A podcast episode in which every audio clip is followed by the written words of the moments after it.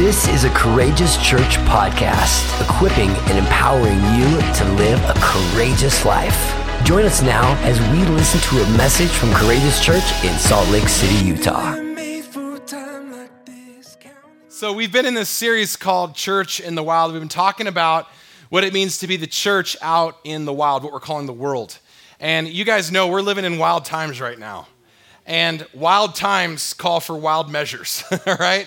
Drastic times call for drastic measures, wild times call for wild measures.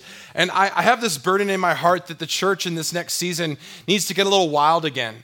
And what do I mean by that? Well, if you, if you look at the book of Acts and you look at what was going on when the Holy Spirit began to burst forth on the scene, there was massive, explosive growth all throughout the world people had begun to follow this Messiah named Jesus, and they began to apply his word and began to obey his teachings and began to be baptized in his name and began to be filled with the Holy Spirit.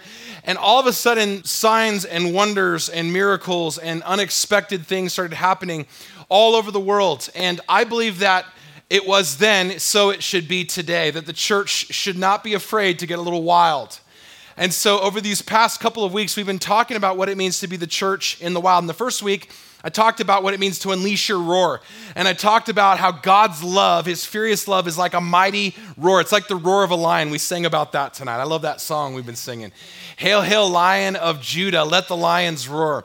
Jesus is called the lion of the tribe of Judah, which means that he is roaring over you and he's roaring over me and he's roaring over his church and those that have ears to hear what the Spirit of God is saying right now. And I hope that's you tonight. So I want to encourage you if you have your phone, put it on vibrate. If you're expecting a call, let's silence all the distractions tonight. Let's lean in. Let's press in because the Holy Spirit wants to speak to us. Do you guys believe that? Amen. We are a church that believes that God is still speaking today in and through His Word and through His Spirit. So, we looked at that the first week and how God wants us to unleash our roar. And then Pastor Jim came. Who, who was here when Jim Shadler came a couple weeks ago and talked about untaming your zeal, about rekindling that passion for your purpose and all the things that God wants to do in your life through that. And then, of course, last week I looked at Isaiah 58 as a call, as a summons to become restorers of the streets and to get out in our streets and to repair the altars and to recover the word of God and to not be afraid to be who God's calling us to be. And I feel like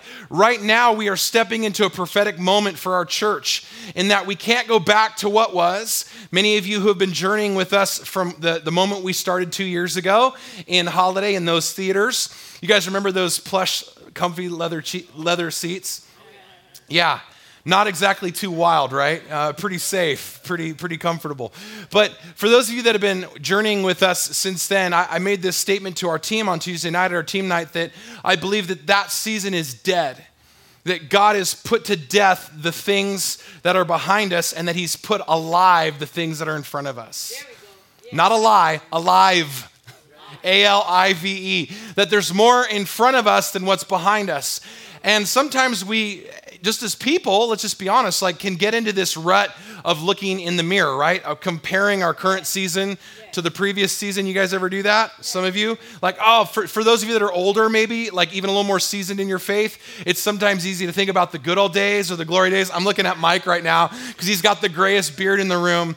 But the truth is, is that all of us, regardless of our age, can slip into that kind of uh, of thinking and that way of doing life where we're just kind of constantly looking backwards instead of forwards. And especially if like you came out of a great season. And for many of us, we have this fear that like life is going to get more difficult and crazier and that gas is going to keep getting more expensive and inflation is going to keep going up. And for those of you that are young and don't own a home yet, you're like, how am I going to afford a home, right? And so we have all these like fears and concerns. Those of you that aren't married are like, when am I going to meet my, my mate? And is it going to be possible for me to do so without going to a dating app? And how's it all going to work out? But but here's what I believe. I believe that God has something for the people of God. That if we would press into it, if we would lean into it, if we would own it, that we don't have to accept the narrative of fear for our life. We don't have to accept the story that the world is trying to write for us, or we don't have to accept the lies that the enemy wants to speak over us. Am I talking to anybody tonight who feels that way?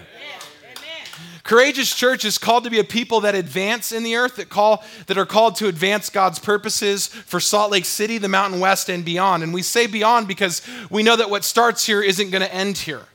it's going to fan out. And you guys know we've already been able to send missionaries to Peru. We have people that have left us that are now living in different parts of the world that are carrying on this, this prophetic call to become a courageous people in the earth. So, last week I talked about unloosing your bonds and getting set free so that you can set others free. And tonight, we're going to continue with this theme. If you guys have noticed, there's a little bit of a theme I'm running with. I want to invite us to unload our burdens. Say it with me unload, unload. your burdens. I believe the Lord wants to give you permission to relinquish your worries and to dispose of your fears, to, to punch fear in the face tonight. Anybody carrying something that they feel kind of burdened by? Ah, Anybody ever feel like just the pressures of life, the weight of bills, maybe health issues, family members who don't know Jesus, ah. right? Where am I going to get that next job?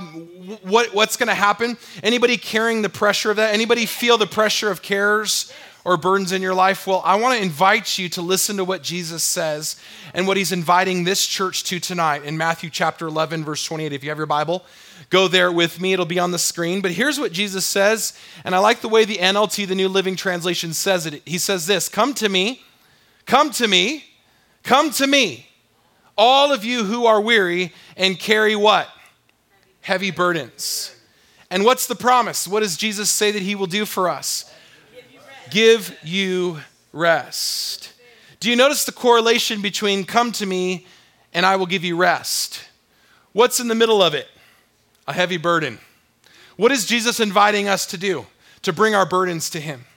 To bring the stuff that we're carrying, the things that we're concerned about, the things that we're anxious about, worried about, troubled by. He's inviting us to bring them to Him so that we can receive rest. Now, for some of you that are younger, you're like, oh yeah, I don't need rest, I'm good to go. But rest isn't just about physical it's about the emotional, it's about the spiritual, it's about what's happening in your soul. Some of you have troubled souls because you haven't allowed God, through Jesus, through the power of His Spirit, to bring you into a position of rest. And as a result, you're striving. You're working hard. You're like a dog chasing its tail. You're, you're going through the motions of life, but you're not getting anywhere. Anybody ever feel like that before? Where you're, you're, you're moving, but you're not actually making any progress. Thank you. Thanks. I, I'm, I love my, I love my, uh, my uh, what do I call it? support section right here, all right? Some of y'all need to, need to get with it tonight and shout me down a little bit. I love it. But this is what Jesus invites every follower to do to bring our burdens to Him, to unload our burdens on Him. And here's what we typically do we, we come to Jesus, we lay it down, and then we accept rest for a moment, and then we rush back to pick it up again. Right? So if I can illustrate this, it's like, okay, Jesus, here's all my cares, here's all my troubles, here's all my worries. Ah. That feels good, right? Ah. and then we run back to grab it again. And then we bring it back to Jesus, we bring it back to the prayer team. All right, pray for me. All right, I, I'm, I'm worried, I'm troubled. All right, you got it? You okay, Jesus? I don't know. I think I, I think I want to pick that up again. Right? So what do we do? We keep picking up things that Jesus invites us to lay down. And as a result, we're not operating in a place of rest. But I believe that the word of the Lord to us is that we need to lay it down and not pick it up again. Listen to the way the psalmist writes about this in, in Psalm 55, verse 22. Throw it up there. He says, Cast your burden on the Lord, and he will sustain you. The promise of God is that if we would give him our burdens, he will sustain us. But what's the key imperative here? It's the word cast. The word cast in the Hebrew is the word shalak. Say it with me shalak. Isn't that a fun word to say? I think that's an amazing word to say. And here's what it means throw it up there. It means to throw, to hurl, or to fling. Okay, so the imagery is like that of somebody uh, winding up to toss out a baseball or a pitch.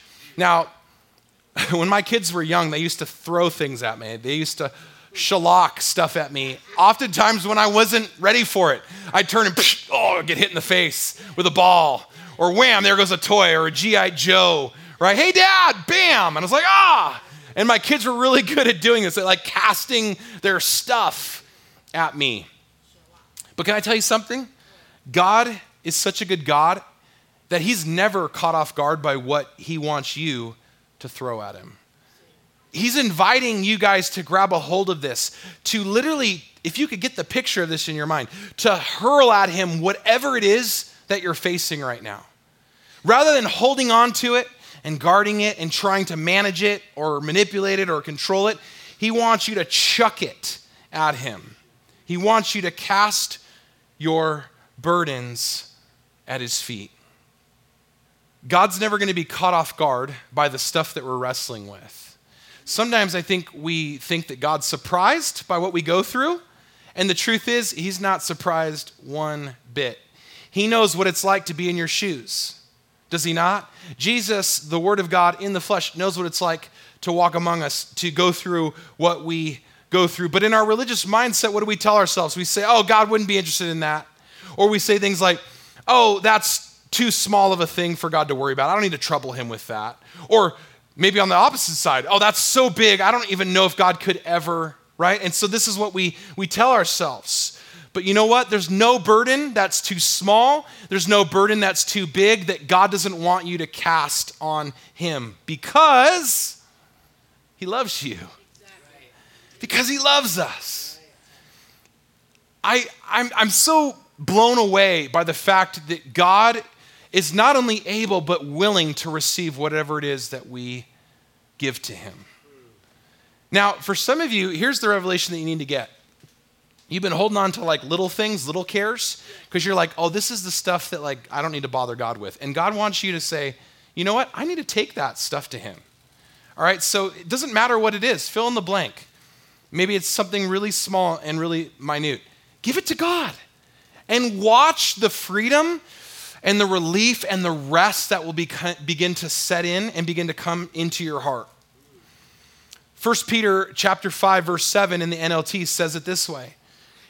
It says, "Give all your worries and all your cares to God, for he cares about you." Does it say give some of your worries and cares? Does it say give a few of your worries and cares? Does it say give only the big worries and cares? Or does it say give all? It says all.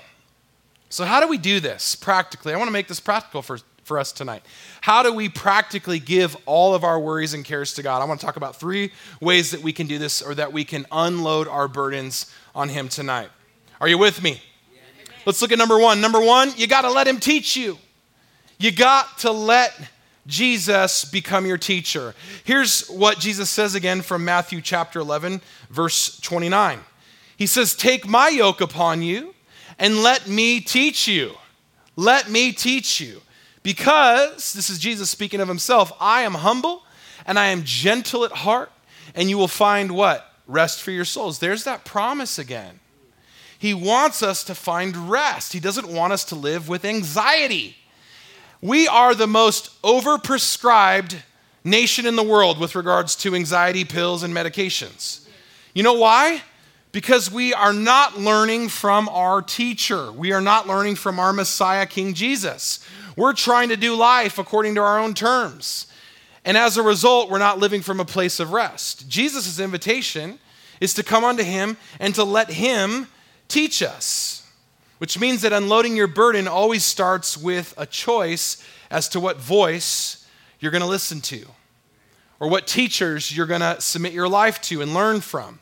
Right now, we're living in a day and age in which we have access to so many different voices and so many different teachers who are shaping the way that we see the world and interact with others on a day to day basis. From the news, social media, podcasts, YouTube videos, I mean, you name it, we are inundated with options regarding who we're going to learn from. You guys agree with that?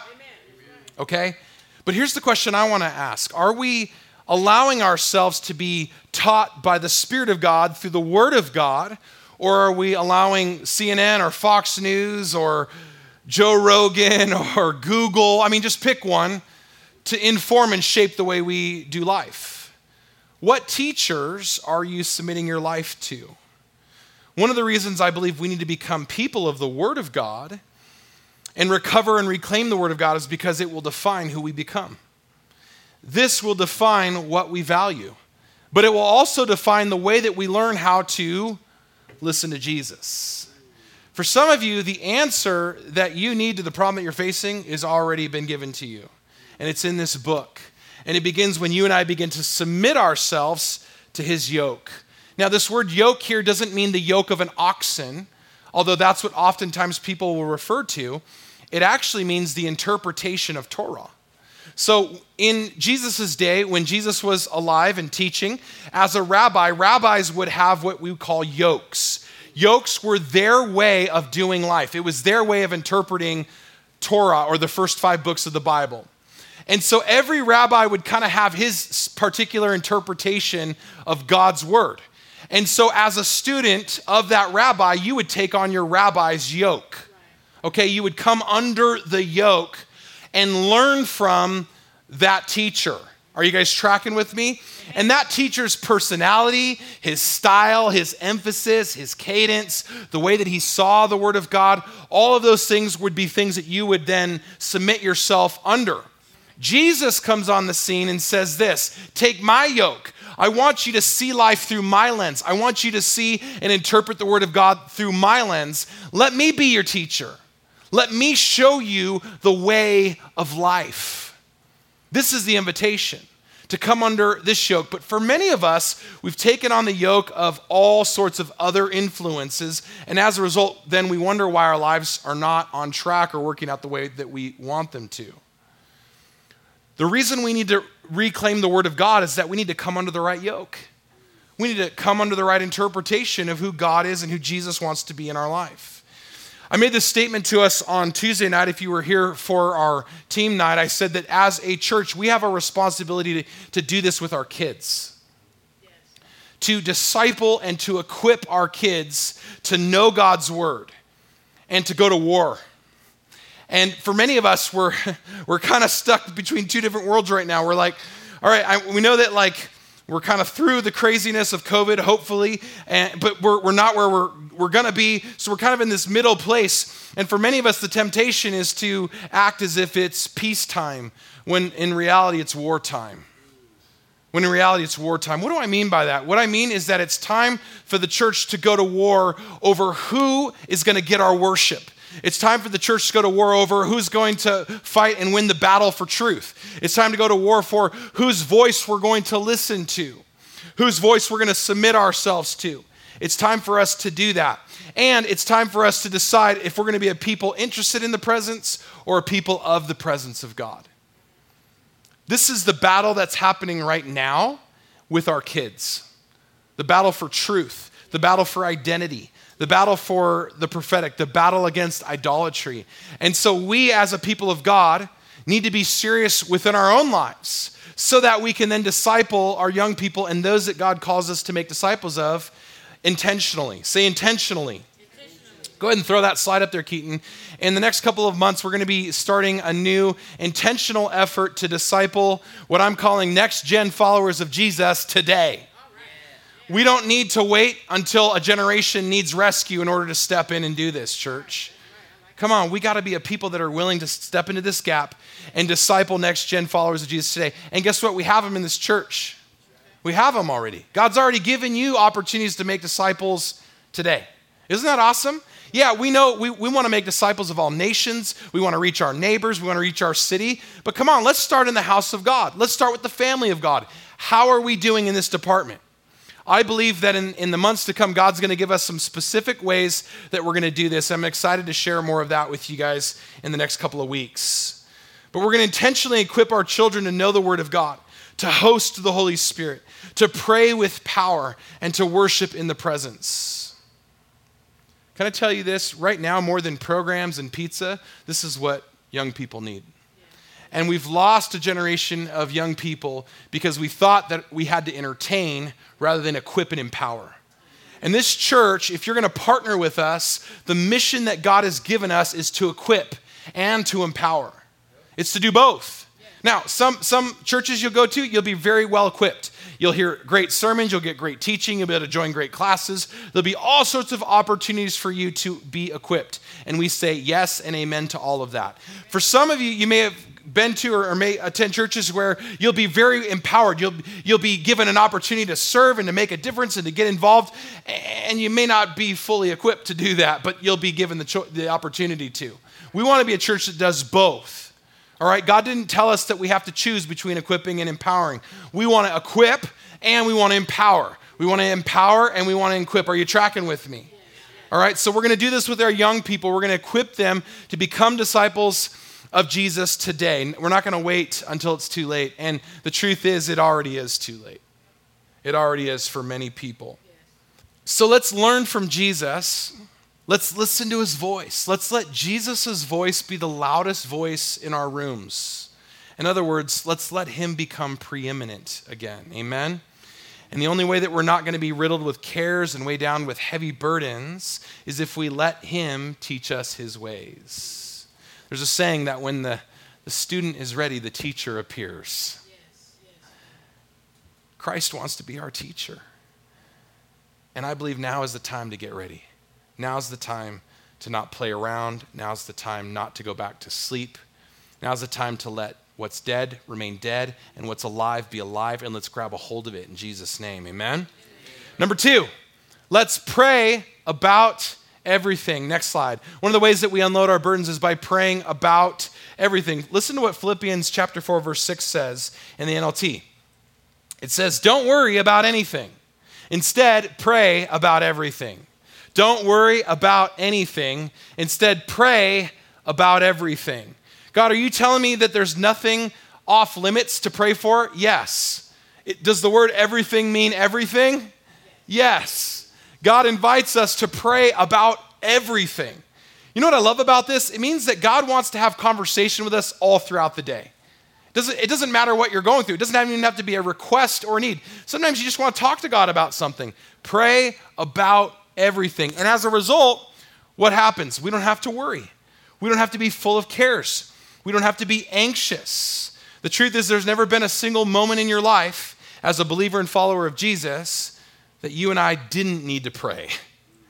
Can I get an amen tonight? Church, we've got to be a people of prayer. This is why we, two years ago, made the choice to, to consecrate our Tuesday nights unto God.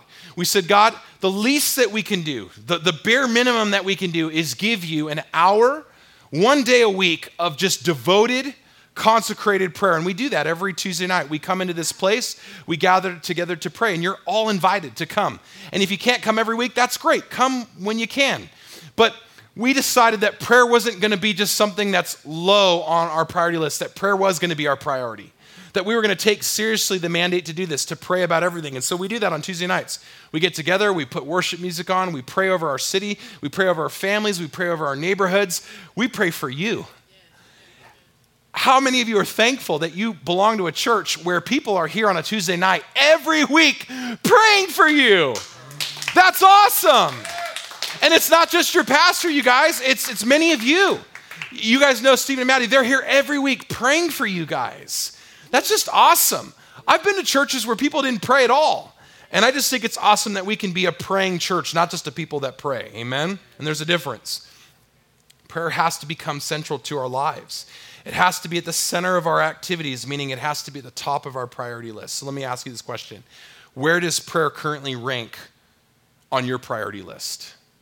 I think if, we're, if we were to be honest, I think most of us would say that we probably have prayer somewhere like maybe six or seven on the list. Maybe for some of us who are super spiritual, maybe a little higher. That was a joke. You can laugh, it's okay. Like, I don't know, he's calling me out right now. I feel targeted. I feel triggered.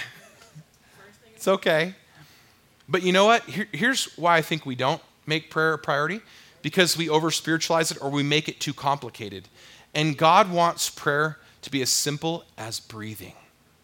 Can I tell you, if you could embrace the rhythm of prayer as something that you do each and every day and as an ongoing conversation, it would become more simple and less intimidating. One of the reasons that we don't pray about everything one of the reasons that we don't is that we bind this lie that we actually are the ones that are going to make it happen, that we're going to manufacture what's going to happen in life. Or we, we buy into the lie that, that prayer is ineffective, or we, we give up praying because we haven't seen the answer that we think we need. And can I tell you guys something? Prayer is powerful. Prayer is so powerful because God is powerful. And when you pray, you're partnering with Almighty God to see His kingdom come and His will be done on earth as it is in heaven. And can I tell you this? He loves to answer the prayers of His people. He loves to answer your prayers. And here's what the answer is going to be. Are you ready for it? He's going to give you one of these three yes, no, or not yet. How does God answer prayer, Pastor Jason? Sometimes with an affirmative yes, and let's go. Sometimes it's a no, that's not my will for your life. And then sometimes it's a hold on, just wait, not yet. Can I, can I tell you guys something? We're okay with the yes and sometimes the no. It's the not yet where we get hung up. You guys agree with me? What happens when God says not yet? We rush out to try to make it happen. We're like, no, I got this, God. All right, you ain't gonna make it happen. I'm gonna kick down this door. Boop. And then what happens? We fall flat on our faces, or we make a stupid decision, or it blows up, right? And we're like, oh, why did we do that? And God says in his kind, loving voice, because you didn't embrace the not yet. Because I just wanted you to wait. If we could embrace this, if we could become a people that love to pray and know that sometimes it's going to be a yes, sometimes it's going to be a no, and sometimes it's going to be a not yet, I guarantee we'd be far more encouraged to pray and to keep at it. Amen? Amen.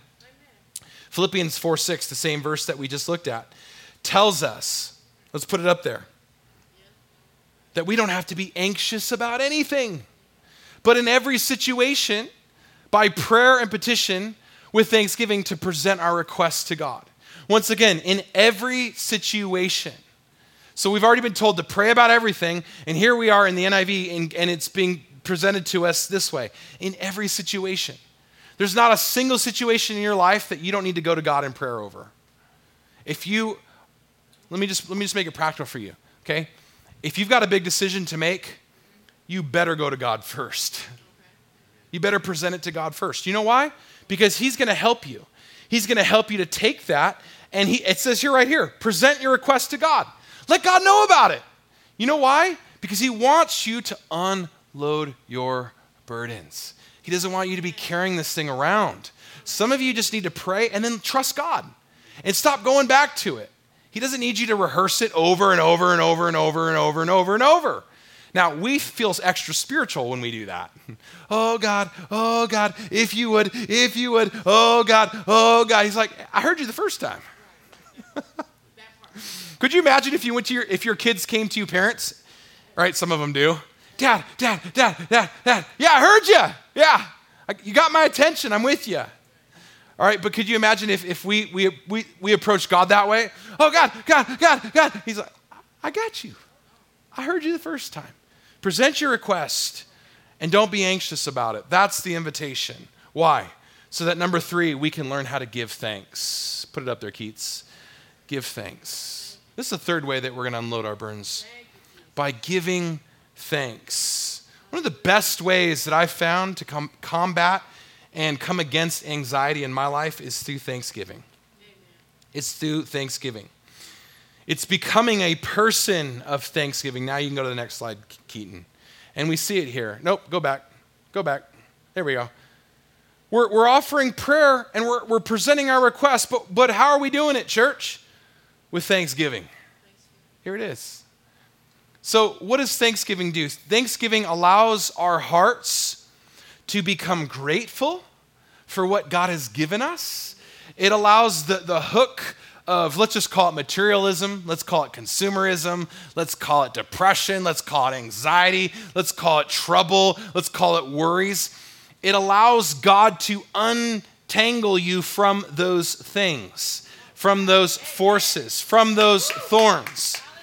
Some of us keep running and jumping into thorn bushes and asking God to help us. And He's like, here's what I want you to do I want you to offer up thanks and in doing so, you will allow yourself to come out from underneath the weight or the entanglement of that care, of that, of that thing that's troubling you, of that thing that's burdening your soul. Thanksgiving should be a daily exercise. Let's throw it up there.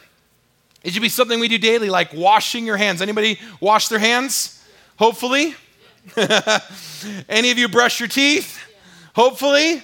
Any of you take a shower? Thank you, God. Yes. Some of you are looking to the, your neighbor right now and you're like, I don't know about this guy. But uh, no, but Thanksgiving should be just like that. It should be something that we do every day. Can I tell you, one of the, one of the best things that you can do is this, is when you get up in the morning say, thank you, God and lift your hands to heaven.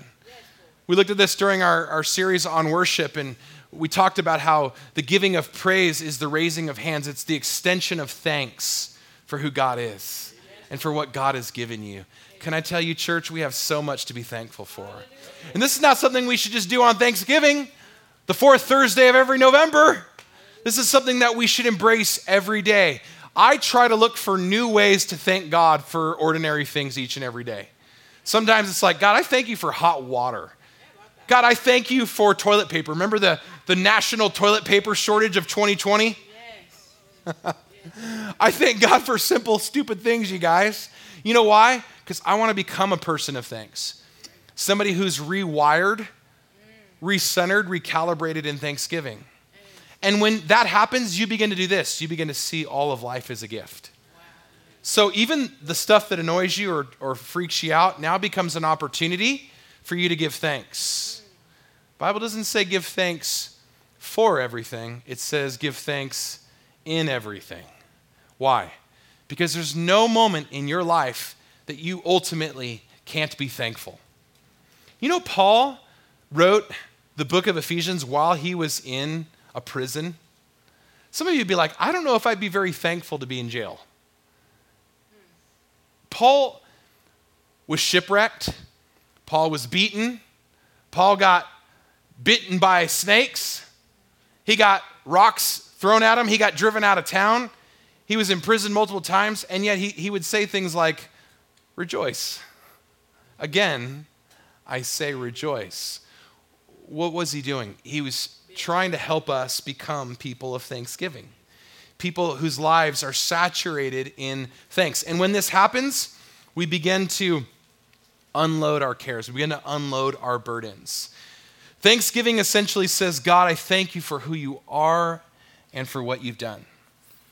And when we become God focused, you guys, instead of problem focused, we begin to do what Jesus actually tells us to do in Matthew chapter 6, verse 34. Let's put it up there.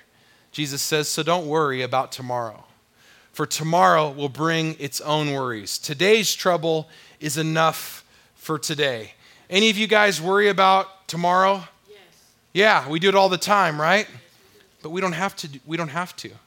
We can respond to Christ's invitation to let Him be our teacher. Come on, to pray about everything and to do so by giving thanks. When we do that, when we embrace that, we begin to step into this reality of not worrying about tomorrow. I think I hear a, a song coming on. Don't worry about a thing, because every little thing is gonna be alright. I said, Don't worry about a thing, because every little thing it's gonna be all right. I just want to speak that over some of you tonight. Some of you just need to go home and crank out some Bob Marley, okay? You got pastoral permission. Don't worry, because every little thing is gonna be all right. Who sang that song first? Jesus. That's what he's inviting us to, to, church. Some of you guys just need to turn off the news for a little while. Can I tell you the best decision I made last year was exiting Facebook? I told you guys this.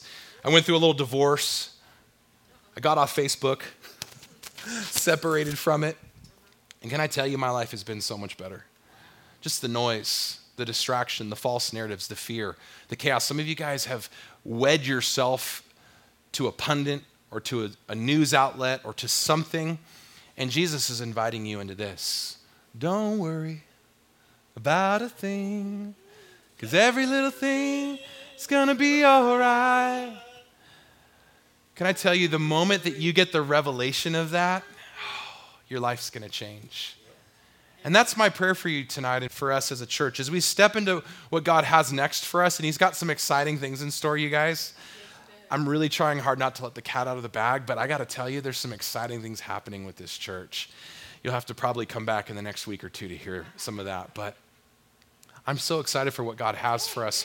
But if we're not careful, we can step into that moment and be concerned about what, what's next and about the next thing and the next thing and the next thing that we don't embrace this.